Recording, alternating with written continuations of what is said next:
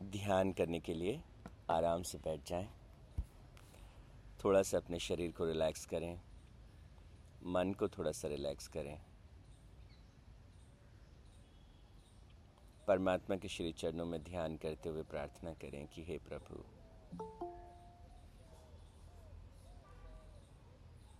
प्रकाश पुंज के रूप में, खिलते हुए पुष्पों के रूप में हवा के स्पर्श के रूप में मुस्कुराते हुए बच्चों के रूप में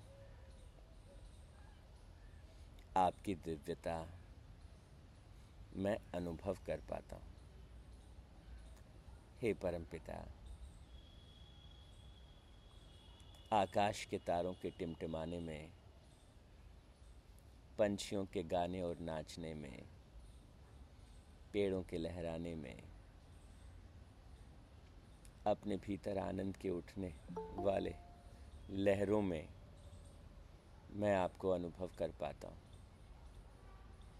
हे प्रभु, हे परमपिता जीवन का ये आनंद हर क्षण गहराता चला जाए। जीवन का ये आनंद हर क्षण मुझसे बहता हुआ दूसरों के जीवन में फैलता चला जाए। हे प्रभु, आशीर्वाद दें। ये जीवन ना केवल मेरे परिवार और मेरे लिए, बल्कि समाज और राष्ट्र के लिए उपयोगी हो जाए। ओम शांति शांति शांति ही।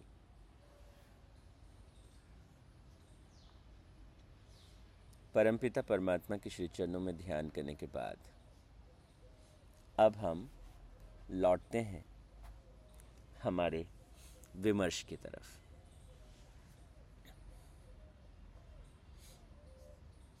कक्षा आठ, गीता श्लोक स्मरण परीक्षा।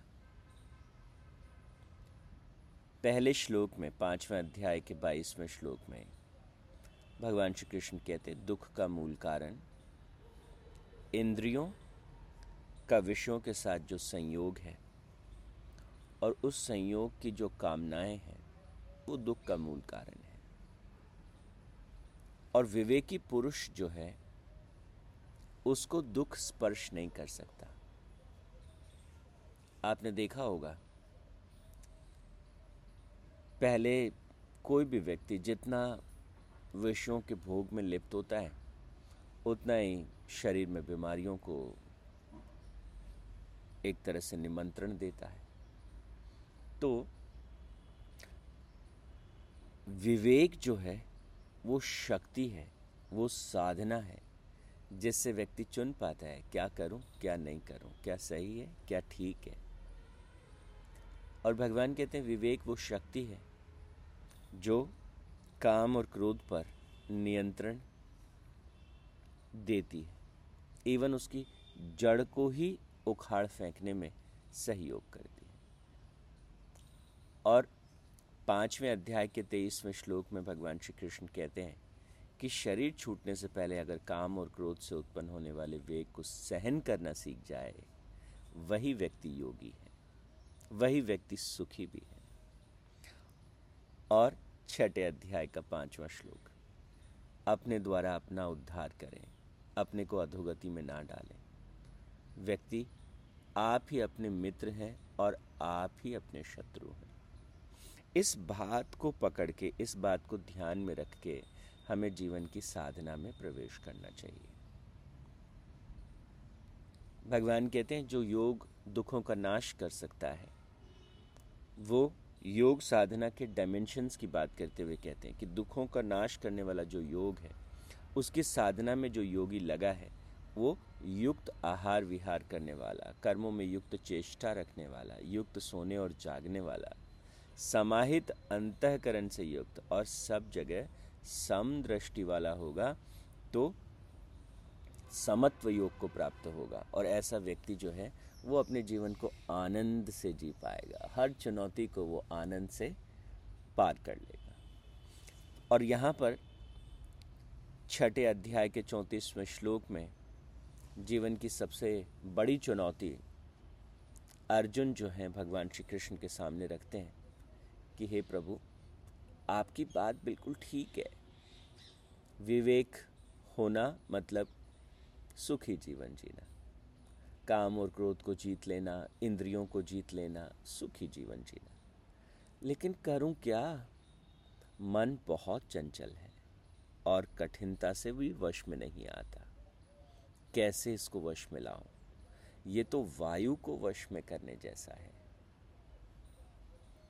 तो भगवान श्री कृष्ण छठे अध्याय के पैंतीसवें श्लोक में अर्जुन से कहते हैं, कैसे इस साधना में प्रवेश करूँ? मार्ग दिखाते हुए भगवान श्री कृष्ण कहते हैं निसंदेह मन चंचल और कठिनता से वश में होने वाला है। लेकिन हे कौनते, अभ्यास और वैराग्य से इसे वश में किया जा सकता है दो सूत्र अब भगवान ने सामने रखे, अभ्यास और वैराग्य अब हमारे मन में सहज ही एक प्रश्न उठता है कि अभ्यास किसे कहते हैं? अभ्यास किसे कहते हैं? तत्र स्थितो यत्नो अभ्यास। तो ये बड़ा फ़ेमस सूत्र है। तत्र स्थितो यत्नो अभ्यास। कि हम जब जो घड़ी चल रही है, जिस क्षण में अभी हम हैं, अगर उस क्षण में हम रुक सकें। उस वर्तमान क्षण में हम अगर ठहर सकें तो भगवान कहते हैं, उसी को अभ्यास करना कहते हैं। तो अभ्यास की परिभाषा जो है, वो बड़ी स्पष्ट है। बड़ा साफ़ तरीके से हमको अभ्यास तो अभ्यास का मतलब क्या है? कैसे मन को रुकेगा? कि वर्तमान क्षण में जो हम कर रहे हैं, जैसा हम कर रहे हैं इसी क्षण में हमको अपने आप को रोकना है। अभी देखें, जो भी अनुभव हो रहा है, जो भी चीज़ आँखों के सामने है, जो भी हमको फील हो रहा है, जो भी हमको दिखाई दे रहा है, जो भी कार्य हम कर रहे हैं तो भगवान कहते हैं, एक बार उसमें पूरी तरह से डूबना है। और जब हम उस कार्य में पूरी तरह से डूब जाएँगे तो उसी को अभ्यास कहते हैं। अगर आपको याद हो, हमने योग सूत्र पढ़ा था। योग सूत्र के पहले अध्याय के तेरहवें सूत्र में इसे कहा, तत्र स्थितो यत्नो अभ्यास। वर्तमान क्षण में माइंडफुल होना, इसको अभ्यास कहते हैं।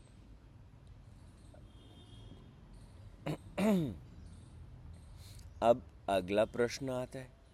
ये तो चलो ठीक है, लेकिन वैराग्य किसे कहते हैं? और और ये जो अभ्यास है, वो जीवन में कैसे पक्का होगा? हमने कह तो दिया, तत्र स्थितो यत्नो अभ्यास, कि अभ्यास कहते हैं किसे? वर्तमान क्षण में स्थित होने को अभ्यास कहते हैं। लेकिन इसको जीवन में लाएँगे कैसे?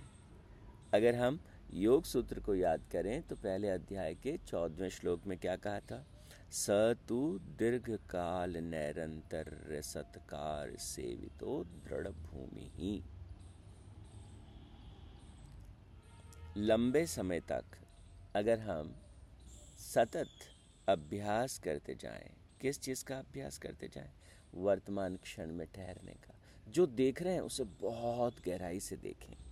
जो सुन रहे हैं, इसे पूरी तरह से सुने। जो महसूस कर रहे हैं, उसे बहुत अच्छे से महसूस करें, बहुत गहराई से महसूस करें। अगर हम ऐसा कर सकेंगे तो बहुत सुंदर होगा। तो धीरे धीरे अभ्यास परिपक्व हो जाएगा और हम वर्तमान क्षण में जीना सीख जाएँगे। यही अभ्यास है। अन्यथा, मन अधिकतर समय या तो पास्ट में होगा, ये हुआ था, वो हुआ था, ये अच्छा नहीं हुआ, वो अच्छा नहीं हुआ अधिकतर समय मन जो है पास्ट के विचारों में उलझा रहेगा। उस व्यक्ति ने मुझे ये कहा, उस व्यक्ति ने ऐसे कहा, उसने ऐसे कर दिया, उसने ऐसे कर दिया। लगातार एक द्वंद्व लगातार एक युद्ध पास्ट की चीज़ों को लेकर के। मुझे ऐसा करना चाहिए था, मुझे वैसा करना चाहिए। और या फिर भविष्य में होगा। ऐसा ऐसा ऐसा करना है, ऐसा होगा, फिर ऐसा हो जाएगा, फिर ऐसा हो जाएगा। तो भूतकाल और भविष्य में। तो भगवान कहते अभ्यास के द्वारा, वर्तमान क्षण में जीने के अभ्यास के द्वारा जो है, हम मन को वश में कर सकते हैं। दूसरा सूत्र उन्होंने कहा, वैराग्यम। वैराग्य किसे कहते हैं? दृष्टानुश्रविक विषय वितृष्ण से वशिकार संज्ञा वैराग्य। ये भी योग सूत्र में डिफाइन किया है है ना? पहले अध्याय का पंद्रवा सूत्र।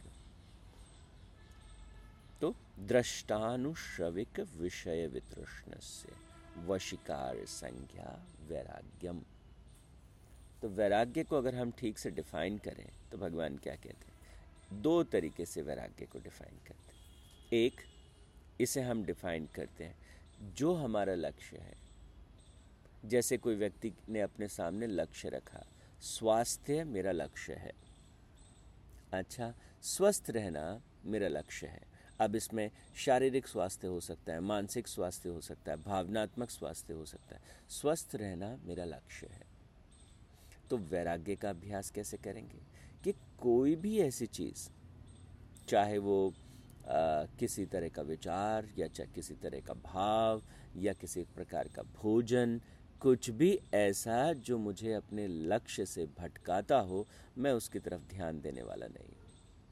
Keeping yourself away from whatsoever is and focused on the core goal. अपने ध्यान को बाकी सब तरफ़ से समेट करके उस परम लक्ष्य की तरफ़ सतत बनाए रखने का नाम वैराग्य है। दृष्टानुश्रविक विषय वितृष्ण से हम जो देख रहे हैं, हम जो सुन रहे हैं और जो बहुत तरह के विषय हमारे चारों तरफ़ फैले हैं। इनमें से कोई भी विषय हमको विचलित ना कर पाए। तो किसी भी व्यक्ति का अगर किसी साधक का लक्ष्य है तो कैसा भी कैसा भी डिलीशियस भोजन क्यों ना हो, मेरा लक्ष्य है स्वास्थ्य रहना। मैं इसे ग्रहण नहीं करूँगा। तो एक आत्म अनुशासन, किस चीज़ को ध्यान में?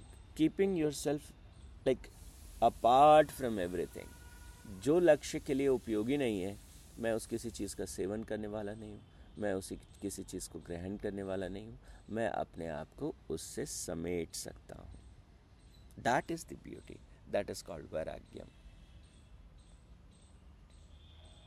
तो दो सूत्रों को, दो अभ्यास सूत्र जो है, भगवान श्री कृष्ण ने दिए और कहा कि अभ्यास के माध्यम से और वैराग्य के माध्यम से मन को वश में किया जा सकता है।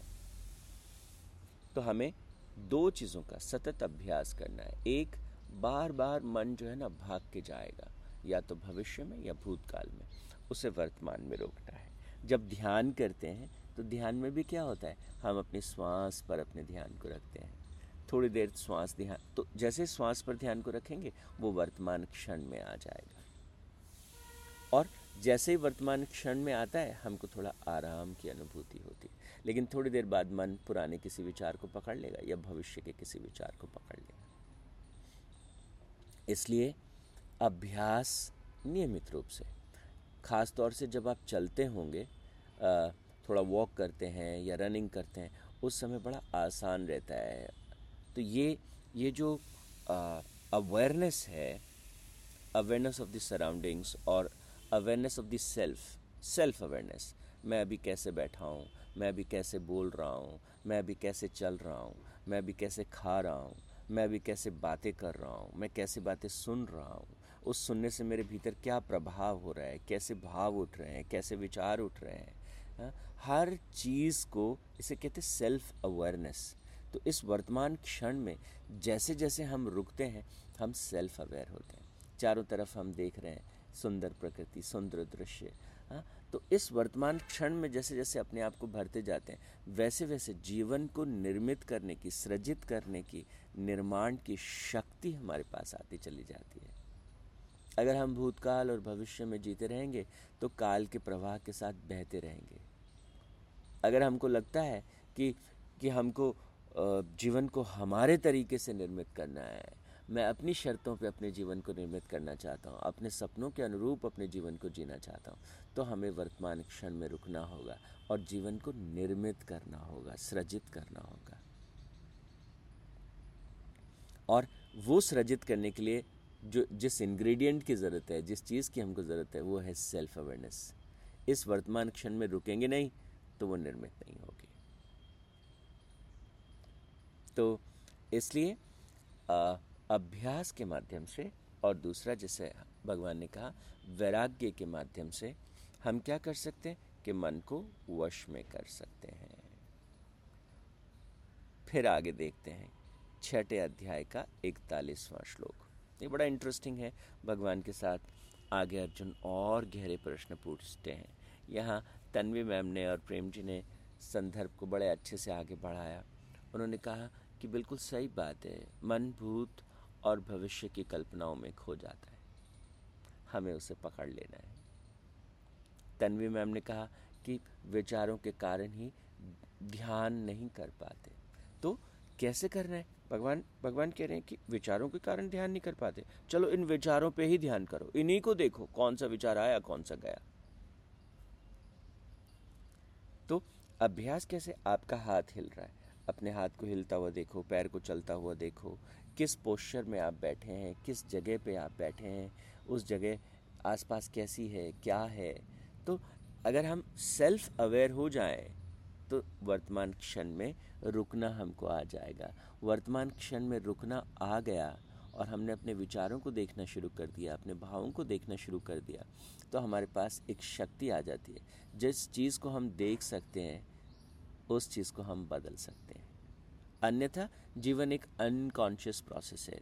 We keep deciding we keep selecting we keep doing things unconsciously and life goes on and on and on so आज का जो मूल मंत्र है, भगवान कहते हैं, मन को नियंत्रित करना है, और मन को नियंत्रित करने के लिए अभ्यास और वैराग्य का हमको सहारा लेना पड़ेगा।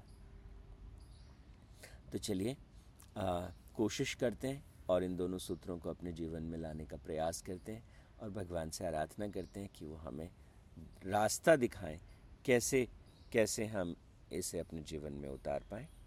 आज के लिए इतना ही। ओम तत्सत परमात्मा ने नमः। ओम शांति शांति शांति ही।